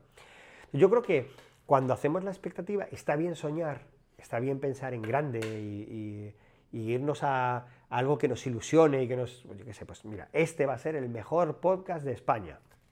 Pues ¿por qué no? Fírmalo en algún sitio, Rubén, por Venga, favor. vamos, ojalá. Venga, vamos a conseguirlo, venga, vamos a luchar por ello, vamos a tal. Vale, ahora, nosotros tenemos que ser conscientes de que aunque eso podría llegar a pasar, el camino es verdaderamente complejo si competimos contra el podcast más escuchado de España, es el podcast de un youtuber que lleva muchos años con una base de fans muy grande. Entonces decimos, ¿podemos convertirlo otro? Sí, podemos conseguirlo. Ahora, el camino no va a ser fácil, no se puede conseguir por el camino tradicional, eh, no es algo cómodo, necesitamos el impulso de ciertas personas que nos puedan ayudar. Entonces, esto yo creo que la gente tiene que ser consciente de ello. Y es más, y que incluso llegar a eh, no ser el mejor podcast de España, o el más escuchado, más que el mejor, el más, el más escuchado, sino ser el quinto, es igualmente un sueño. O sea, poner lo típico de los más escuchados y que tú salgas ahí, ya es la hostia. Claro, totalmente. Entonces, eh, vivimos en algo que parece como eso, como el ganador o nada. ¿Y qué va? Es que de verdad que el, segundo también es feliz y a veces incluso más feliz. Yo tengo la suerte de estar colaborando ahora en Operación Triunfo, ah, que es un, un, talent fantástico, 20 años en antena, un programa multimillonario, muchísima gente implicada eh, y estaban en la academia todos los chicos. Y entonces entró una persona y dijo, eh, todos vosotros sois perdedores, solo uno va a ganar el programa, todos los otros vais a perder. Entonces una chica decía, no, no, no, no, yo por el simple hecho de estar aquí, haber estado, llegar a la final, si quedo segunda, lo que sea, yo ya me siento ganadora. Porque he hecho un casting de mil personas, me han elegido a mí, he conocido esto. Porque estoy en la fase final. Porque estoy ahí en el programa, aunque me, me, eliminen en el primer, el primer día, pero yo ya, ya soy los, de los 12 elegidos. ¿no? Y me, me, gustó, me gustó la, la, la visión ¿no? de, de, lo que tú decías, de que no hay un todo o nada, hay muchos grises. No, esto es, eh, son mensajes que se ponen de moda, eh, ahora está muy de moda esta competitividad tóxica, y es como, no, que no, que no. O sea, por ejemplo, la, la ultraproductividad, y de repente ves un montón de gente grabando vídeos de, porque tú estás perdiendo el tiempo, porque no, no sé qué... Hackea tu cerebro y consigues ser mucho más productivo. Que no, que yo lo que quiero es ser feliz. Y que siendo feliz y desarrollando mi talento, puedo alcanzar cotas de éxito que para mí son más que suficientes. Mira, esto que mi hermano, por ejemplo, eh, recoge, trabaja en el servicio de limpieza de un ayuntamiento y recoge colchones o muebles o lo que sea. Y, y, a mí me hace mucha gracia porque mi hermano el pequeño muchas veces me dice, yo vivo mejor que tú. Y claro, y en sus parámetros, es verdad, él no tiene estrés, él sabe a qué hora entra y a qué hora sale todos los días, él tiene una vida acomodada, él a la una y media de la tarde está con sus hijas jugando y y tienes razón. Claro, yo lo argumento rápidamente con un, bueno, ya, pero yo tengo acceso a recursos que tú ni sueñas, o, tengo, puedo viajar, o puedo cogerme seis meses o un año de vacaciones porque me apetezca. Y es verdad también, pero claro, las dos son verdad. No, ninguno es el ganador, ni el mejor, ni no, no es verdad. Entonces, claro, aquí es donde tenemos que estar. Hemos entrado en el, no, hay que entrar en una competitividad tóxica tienes que ser el mejor y el más no sé qué. Mira, te decía lo del premio en Estados Unidos. Yo tengo ocho de esos. O sea, yo he mandado ocho de esos premios en Estados Unidos. A mí no se me ocurriría jamás decir que soy el mejor consultor político del mundo, porque no lo soy. Yo he tenido ocho premios, pero no soy el mejor consultor seré el mejor consultor para un cliente determinado, en un contexto determinado, en un buen momento que me pille a mí también, y si le doy la solución idónea, entonces habré sido el mejor para esa persona. Ese es un punto muy importante y me gustaría ahondar en eso, el tema político, que no hemos hablado en la charla, pero yo siempre me ha fascinado la figura de, Obama eh, por, el, por lo carismático del, personaje, por también la, situación de, presión a la, que debe, a la que debe estar y por cómo lidia con, todo eso. ¿no? Eso, ¿cómo lo valoras tú como experto? ¿no? Bueno, una figura de como Obama, lo primero que hay que entender es que todas las figuras políticas eh, funcionan siempre por contraste. Es decir, la figura en sí de un personaje nunca es, mm, nunca es demasiado relevante. Funciona siempre por el contraste. Obama tiene sentido por Bush. Si Bush no hubiera existido, Obama seguramente no hubiera existido. O, al menos no le habrían no le habríamos entre todos aupado a ser lo que se convirtió en un icono mundial, ¿no? Pero en ese sentido, y perdón que te, interrumpa, ¿Trump tiene sentido por Obama también? Sí, claro. Claro, todo, o sea, es decir, aquí hay una cosa en política, se habla mucho del efecto péndulo, ¿no? que es cuando algo no lo llevamos mucho a un extremo, de la otra parte se queda desatendida y entonces siempre viene alguien a cubrirlo. ¿no? Entonces, es, eh, Abascal tiene sentido por... Eh, por, eh, Pedro por Pablo Iglesias. Pablo Iglesias. O sea, es decir, siempre hay ese juego y los suyos, siempre los suyos de cualquier político, de cualquier tal, los suyos le van a valorar por comparación con el otro. Totalmente. ¿Vale? Entonces, claro, ¿qué pasa?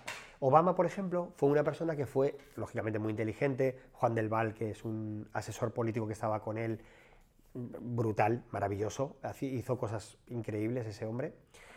Y, pero bueno, y muchas cosas que hizo, o sea, no solo Juan del Val. Eh, Obama contrató a un señor, que es un chico, que se llama John Favreau, como el director de cine, que escribía discursos y era un chaval que tenía 22 años, 23 años, y le escribía los discursos al presidente de los Estados Unidos.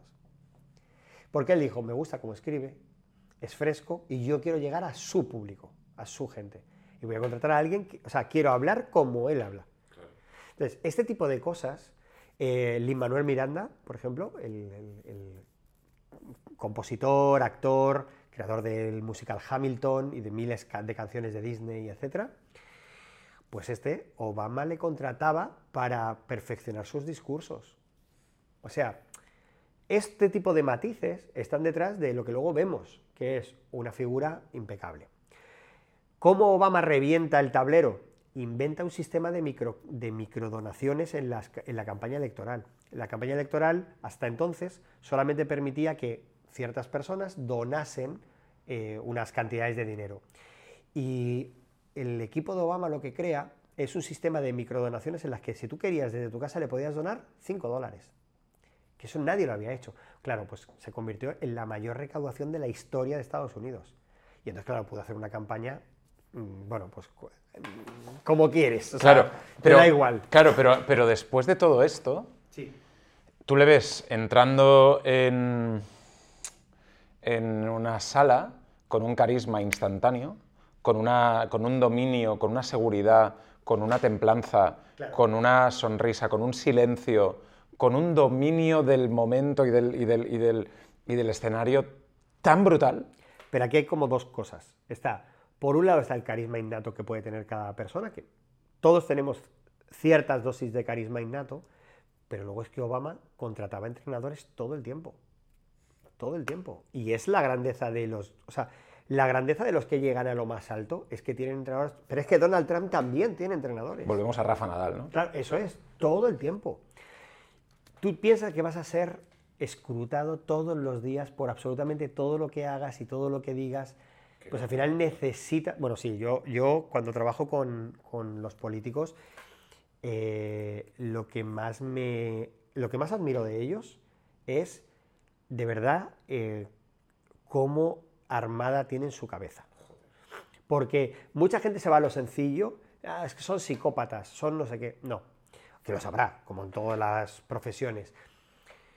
La capacidad de entrega que tiene un político para decir, voy a sacrificar mi nombre y mi carrera para ponerla al servicio de una ideología, o de unas ideas, para intentar mejorar el país. Lo, fácil es criticarlos. No, además, no, vienen a robar, pero ¿robar qué? Si los políticos españoles cobran nada. O sea, eh, muchos, porque es verdad que muchos dicen, es que en el mundo de la empresa no llegarían a ser CEOs. Es que no les hace falta. Es que el presidente del gobierno cobra 78.000 euros. Yo conozco muchísimos mandos intermedios de empresas que cobran más que el presidente del gobierno. Claro. Entonces, no estamos hablando ni siquiera de que llegasen a super CEOs. Estás hablando de rangos intermedios. Entonces, si tú no cuidas eso, al final lo que tienes es un grupo de personas que están intentando mejorarte la vida a ti, podrán con, con aciertos y errores, lógicamente, de todos los colores, de todo, todos se van a equivocar y todos van a tener pequeños aciertos o grandes aciertos. Pero la presión de constante de que hagas lo que hagas, eh, lo que vas a recibir todos los días son miles de mensajes insultándote a ti, insultando a tu mujer, a tus niñas, todos los días. Es increíble eso. O sea, Yo no sé si, si a ti te gusta el fútbol. n- lo, o sea, lo sigo, o sea, perdón, me gusta, pero no lo sigo. Vale. Eh, No sé si estás al tanto de la situación de Xavi, por ejemplo. Eh, más o menos, Entrenador del Barça, acaba de... mm, bueno, de- y el Barça no está yendo muy bien. y acaba de renunciar precisamente aludiendo un poco a eso, ¿no? A la presión. Un, un- un hombre que ha vivido el Barça desde que tenía cinco años. Ha sido capitán Mira. de todo. Tal cual, mira, fíjate, ¿cuántas veces... Una leyenda. ¿Cuántas veces nos ha pasado en el fútbol que una persona que empieza mal y de hecho están a punto de echarle acaba ganando una liga o un no sé qué, o un tal, solo porque se le ha dado tiempo para trabajar, para tal. Yo en el caso este no, no estoy muy al día, pero sí sé que el Barça estaba, no estaba muy bien y al revés, que ahora de repente el Girona creo que es, el Girona está fantástico y que podemos cometer el error de ensalzar al entrenador del Girona, quien sea, que no sé cómo... Michel. Michel, y de repente, no, es que Michel, Michel es Dios porque mira lo que ha hecho con el Girona. Veremos. Primero veremos cómo termina la, la temporada, veremos qué pasa el año que viene y veremos si eso es un proyecto sostenible. Porque lo que decíamos al principio, yo puedo llegar y vender no sé cuántos millones de facturación si lo que hago es invierto en marketing, hago una acción súper dura, hago no sé qué. Al final lo acabas consiguiendo, pero ¿cuál, cuál es la, primero, cuál es la rentabilidad que tú tienes y luego, cuál es el coste que estás teniendo con todo esto. Eh, mira, hay un concepto que a mí me gusta mucho que trabajamos en empresa, no, no en muchas empresas, pero en, en las nuestras intentamos que sí. Todo el mundo conoce los KPIs, pero poca gente conoce los contra KPIs. Los contra KPIs es lo que va a generar buscar ese KPI. Entonces es como, vale, yo quiero vender más y para vender más mis vendedores tienen el KPI de hacer 100 llamadas a la semana. Perfecto. ¿Qué va a generar eso? ¿Qué va a generar en su estado mental, en su calidad a la hora de trabajar? En Y que eso- dejen de hacer cosas por hacer esas 100 llamadas. que estará bien, pero tú tienes que tenerlo medido. Tú tienes que saber lo que va a fallar. Eh, por ejemplo, eh, esto en todos los... La seguridad social, no, pues queremos reducir las listas de espera. Y entonces para eso los médicos tienen que atender eh, cada paciente en cinco minutos. Porque cada día tienen que ver a 60 pacientes, me lo invento, ¿no? Vale, ¿eso qué va a ir? Pues en, en un detrimento de la calidad de servicio que tienen los médicos, en este caso con los pacientes. ¿Qué está pasando? No, se disparan los fallos médicos, se dispara gente que tiene que mm, utilizar urgencias porque el médico de cabecera le dijo una cosa y finalmente em- empeoró y fue a urgencias. Al final el contra KPI es casi más importante que el KPI. Tú tienes que medir muy bien el impacto o la consecuencia de, de esto que estás persiguiendo. Yo quiero correr una maratón. Yo primero hoy no podría correr una maratón, obviamente. Pero si yo digo, no, yo voy a correr la maratón de Nueva York, que creo que es en noviembre, y estamos grabando esto en enero. Venga, pues voy a salir todos los días a entrenar, ¿Te da tiempo? me da tiempo a entrenar. Claro, el contra KPI, ¿cuántas cosas dejo de hacer? Porque eso se tiene que convertir en mi foco vital. Tengo que dejar de trabajar, o al menos como lo hago ahora, tengo que dejar de escribir, tengo que dejar de hacer promoción del libro, tengo que hacer, dejar otra ¿Estoy dispuesto a hacerlo? ¿Cuántas cosas estás dispuesto a renunciar para conseguir tu sueño? Totalmente. Pero y a su vez, ¿el sueño merece la pena aquello que yo estoy renunciando? Porque claro, con esa regla de tres yo te diría, es que no quieres mucho tu objetivo, porque no estás dispuesto a renunciar a estar con tus hijas. Entonces, claro, ¿tú de verdad estás comprometido? Renuncia a estar con tus hijas. Hombre, eso... Claro. Pero ves, todo el mundo es como, vale, pues esa es la línea roja que antes te decía. Esa, esa límite, ese límite, esa línea roja de, no, es que ya es que no estar con mis hijas pena. en mi Moscú es una M. Sí, pero entonces, claro, cualquiera de estos, disculpa, eh, que pero cualquiera de estos flipados del- de, de estos motivados de la vida, no, entonces es que no estás comprometido al 100% con tu objetivo. No, hombre, sí, sí, con mi objetivo estoy comprometido, pues que yo tengo una serie de valores y una serie de principios que no quiero dejar. Pero es que mi objetivo por encima de todo es ser feliz. Entonces, eh, ese es un M para ser feliz, estar con mis hijas. Y tener un, el podcast número uno de España también. Claro, pero es eso, o sea, si el problema de esto es, esto tiene sentido, pero el problema es que es muy fácil llevarlo a la caricatura. Ya, ya. Al, ya, bueno, pero es que si tu podcast fuese exitoso, el más ex- exitoso y el más escuchado, tú tendrías una cola de entrevistados y tú tendrías que trabajar un ratito a la semana. Con lo cual, el resto de los seis días restantes de la semana eh, podrías estar con tus hijas. Entonces, el esfuerzo de ahora es lo que luego te va a brindar más tiempo con tus hijas que nunca. Claro. Entonces, ese es el mensaje perverso que hay siempre, que es la recompensa posterior ante un sacrificio actual, pero al final el sacrificio es constante. Es todo el rato. Todo el tiempo hay ese sacrificio. Y entonces, eh, bueno, pues eh, hay que intentar aprender. Y antes de que lo dejemos, decías el tema de la resiliencia. Es que no te quiero. Yo, yo podría estar hablando aquí mil, mil horas, pero, pero sé, lo sé, sé. Que, que tienes Mira, compromisos. eh, Y tu hora es muy cara. No, pero no por eso, no por eso. Sino, no, no por eso, sino es verdad que en 25 minutos tengo la reunión esta. Y, y tengo que solucionar lo otro antes, o sea, por lo menos darle un poco de salida. Pero iba a esto. Cuando hablábamos de la resiliencia, eh, hay que, volvemos otra vez a lo mismo, hay que intentar buscar la sencillez. Cuando veíamos la parte en sí de buscar las cosas sencillas, simples, el monopatín, el tal, o sea, es decir, las cosas que de verdad me van a dar un resultado y que la acción no me genera demasiado dolor, yo tengo que recordar qué es en sí la resiliencia.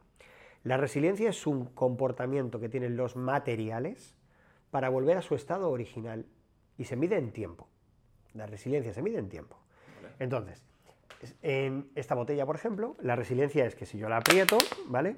El tiempo que tarda la botella en volver a su posición original, eso es la resiliencia de este material. ¿Vale? A partir de aquí pasa el concepto psicológico. Y entonces es, no, cuando alguien tiene un- una agresión, una ruptura, un dolor, el tiempo que tarda en volver, eso es la capacidad de resiliencia, la capacidad de volver a la... Y entonces a partir de aquí, no, y salir reforzado de ello, no, y mejorar, no, y tal. Vale, Y ser tu mejor versión. todo esto es fabuloso. Pero pensemos que de verdad la resiliencia lo que dice es que seamos capaces de reponernos, es decir, de restablecernos. Y para eso lo ideal es, igual que la botella no duda de sus capacidades como material, no duda, es parte de mí, nosotros tenemos que entender que el ser humano la capacidad de resiliencia la tiene innata desde pequeño, con lo cual tú no tienes que dudar de que vas a estar bien, porque vas a estarlo, porque ya lo has estado. Es decir, tú seguramente en tu vida, Uri, has tenido, tienes 40 años, un par de crisis en tu vida te has comido. Y tú a día de hoy estás aquí tranquilo, estás charlando, estás en paz, con lo cual, ¿dónde están esas crisis? Tú ya las has superado. Y no has tenido que hacer un súper esfuerzo para superarlas. Sencillamente las has ido superando. Y forman parte de mi historia y he aprendido de ellas. Eso es. Con lo cual, lo primero y fundamental es que todo el mundo acepte que la capacidad de resiliencia es innata. Todos tenemos esa capacidad. Así que todos tenemos la, la posibilidad de estar mejores que antes del trauma. Solo te lo voy a preguntar si quieres contestarlo. Porque un accidente que tuviste en tu vida, Sí. ¿qué te pasó? Me caí de una montaña, me rompí la espalda, las dos muñecas, la cadera, la cabeza, acabé en silla de ruedas y con la llamada a mi familia de que me iba a morir. Y así eso durante luego muchos meses sin poder hacer vida normal y, y- y supuestamente sin poder andar ni nada. Resiliencia. Entonces, claro, ¿qué pasa? Cuando tú vives algo así, hay gente que hace de eso, hace todo su discurso. Yo creo que todo el mundo tiene, yo- es muy aparatoso, ¿no? Las fotos que salgo con la silla o, Hombre, a ver, o las pero manos. sí o que. Rubén, eso fue una crisis de tu vida. Sí, sí, sí, sí, sí, pero a lo que voy es, claro que es muy aparatosa y muy visual y además algo que se podría contar mucho, pero ¿por qué yo no lo hago? A mí hubo una frase, mira, vuelvo a mencionar a, a Mónica Calambravo porque tiene una frase muy potente que es, no hagas de tu drama tu fama. Y a mí eso me, me, me impactó mucho, porque yo dije, es verdad que yo no hablo mucho de esto, pero es verdad que hay demasiada gente hablando todo el tiempo de no, es que yo tuve un infarto y a partir de ahí tengo la luz vital y la tal. No, es que yo tuve no sé qué y entonces ahora veo... Yo creo que la gente no necesita vivir un gran trauma o una gran crisis para empezar a tejer su nueva versión, la que desee. Sí, tomar conciencia de, Entonces, de su vida. lo primero, como decía, era eso, oye, sé consciente de que tú la capacidad de resiliencia la tienes, lo único que, puedes hacer es dejar que actúe sola o acelerarla. Y para acelerarla, lo primero de todo es admitir, en mi caso, yo me he roto. Bueno, de hecho yo, eh, claro, ese día yo pensaba que yo estaba muerto, porque yo me caí, pero yo no tenía ningún dolor. Yo no podía mover el cuerpo, notaba la sangre por la cabeza. Recuerdo que tenía así, este brazo se quedó así por detrás, entonces levantaba un poco el pecho y yo notaba sangre por aquí, Qué por el pecho y tío. tal, y era porque se me había eh, salido una costilla. Entonces, eh, claro, pues eh, yo no me podía mover, no me dolía nada y dije, me he muerto. Esto es. Eh, Esto es lo que es morirse. Y yo recuerdo que la gente se asomaba desde el mirador y miraba y se tapaba la cara y lloraba y tal. Y entonces yo decía, vale, pues es esto. Pero a los... ¿Cuántos metros eran, tío? Pues eh, fueron unos 14 metros más o menos golpeándome con rocas, árboles, etcétera, y luego 10 al vacío. Y bueno, pues total, yo estaba allí tirado, pero claro, rápidamente pasaron unos minutos y yo dije, oye, pues si esto es la muerte es muy aburrida. Porque claro, yo estaba allí tirado y ¿Dónde no, allí no pasaba nada. Mira, ¿sabes de lo que me acordé? ¿Tú te acuerdas de la película Ghost? Cuando salían esas sombras y se llevan a los malos Sí, a sí, la sí. tal. Pues yo me acordé de eso. Y yo decía, o sea, que salga algo, que pase algo, porque no. O sea, te lo juro. Qué bestialidad, tío. Y al final, eh, pues, mm, o sea, al- al- mi cuerpo nunca, me- o sea, por ejemplo, me encanta ir a grandes ciudades y subirme a los miradores y a los rascacielos, etcétera, y nunca, mi cuerpo nunca ha reaccionado. Mal, quiero decir. No- nunca he tenido vértigo, nunca he tal. Solamente una vez en mi vida me ha pasado que en, en un viaje a Estados Unidos, en el Gran Cañón, me acerqué al... el Gran Cañón no tiene vallas ni tiene nada, entonces te puedes asomar y es verdad que es bastante apabullante. Y recuerdo que me asusté, me acerqué y mi cuerpo empezó a hacer algo rarísimo. Empezó a temblar, Hostia. empezó a como a erizarse el pelo de "Os- mm, aléjate de ahí. Y yo creo que ahí el cuerpo sí que recordó Claro, pues se parecía bastante, una montaña, tal, se, parecía bastante. Y entonces como que tomé distancia y me eché para atrás y dije, no, no, no me asomo, no, no quiero. Entonces, lo que decía, por favor, importantísimo, que nadie se quede nunca en el dolor. O sea, en el no voy a ser capaz, eh, de esta no salgo, esto me va a cambiar la vida para siempre en negativo, que no, que de verdad que no. Que incluso lo más grave, de verdad se puede solucionar. Es una cuestión solamente de foco, acción y tiempo. Y el tiempo es algo esencial. Hay que entender que necesitamos un tiempo. Yo, por mucho que quisiese, los huesos no se iban a soldar solos. Tenía tiempo que de, de soldarse. Yo tengo una cicatriz en esta mano, tengo lógicamente todo el cuerpo remendado, ¿no? Pero la cicatriz que tengo en esta mano es porque tuvieron que reconstruirme la mano entera. O sea, yo tengo un montón de operaciones aquí porque tuvieron que reconstruirme todos los dedos y la movilidad. Y hubo un momento que el médico me dijo, que eso fue en esta, me toca, tengo que pensar, no, fue en esta. Me dijo, ¿qué quieres? ¿Movilidad o fuerza? Porque solamente te podemos hacer una de las dos. O sea, o solo te hacemos una muñeca funcional, de que se mueva, o te la bloqueamos, pero tiene mucha fuerza. Y yo le dije, no, prefiero moverla.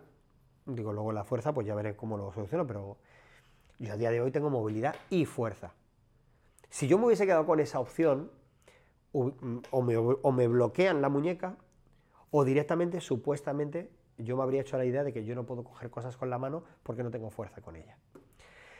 Siempre eh, hay que huir de toda situación en la que estemos ante una solución o una decisión de dos opciones. Siempre hay más opciones. Siempre. Y la mayoría de la gente que nos plantee la vida como dos opciones, le vamos a responder en inglés both. Es decir, quiero las dos. Esto es lo que tenemos que hacer. Rubén, tío, quiero llamarte todos los días. bueno, cuando quieras, yo encantado. Me ha encantado conocerte. Me ha encantado eh, poder charlar un poquito de este libro fantástico que quiero devorar ya, Anticrisis, las ocho reglas de oro de las empresas centenarias para triunfar ante la adversidad. Eh, tenemos que hacer otra. Bueno, cuando quieras, cuando quieras. Lo primero, eh, ya me contarás, me darás feedback del libro y, y, será un placer volver por aquí cuando, cuando, bueno, cuando este sea el podcast más escuchado de España. Vamos a por ello. Rubén Turienzo, muchas gracias. Un placer. Encantado. Un placer. Gracias, Suri.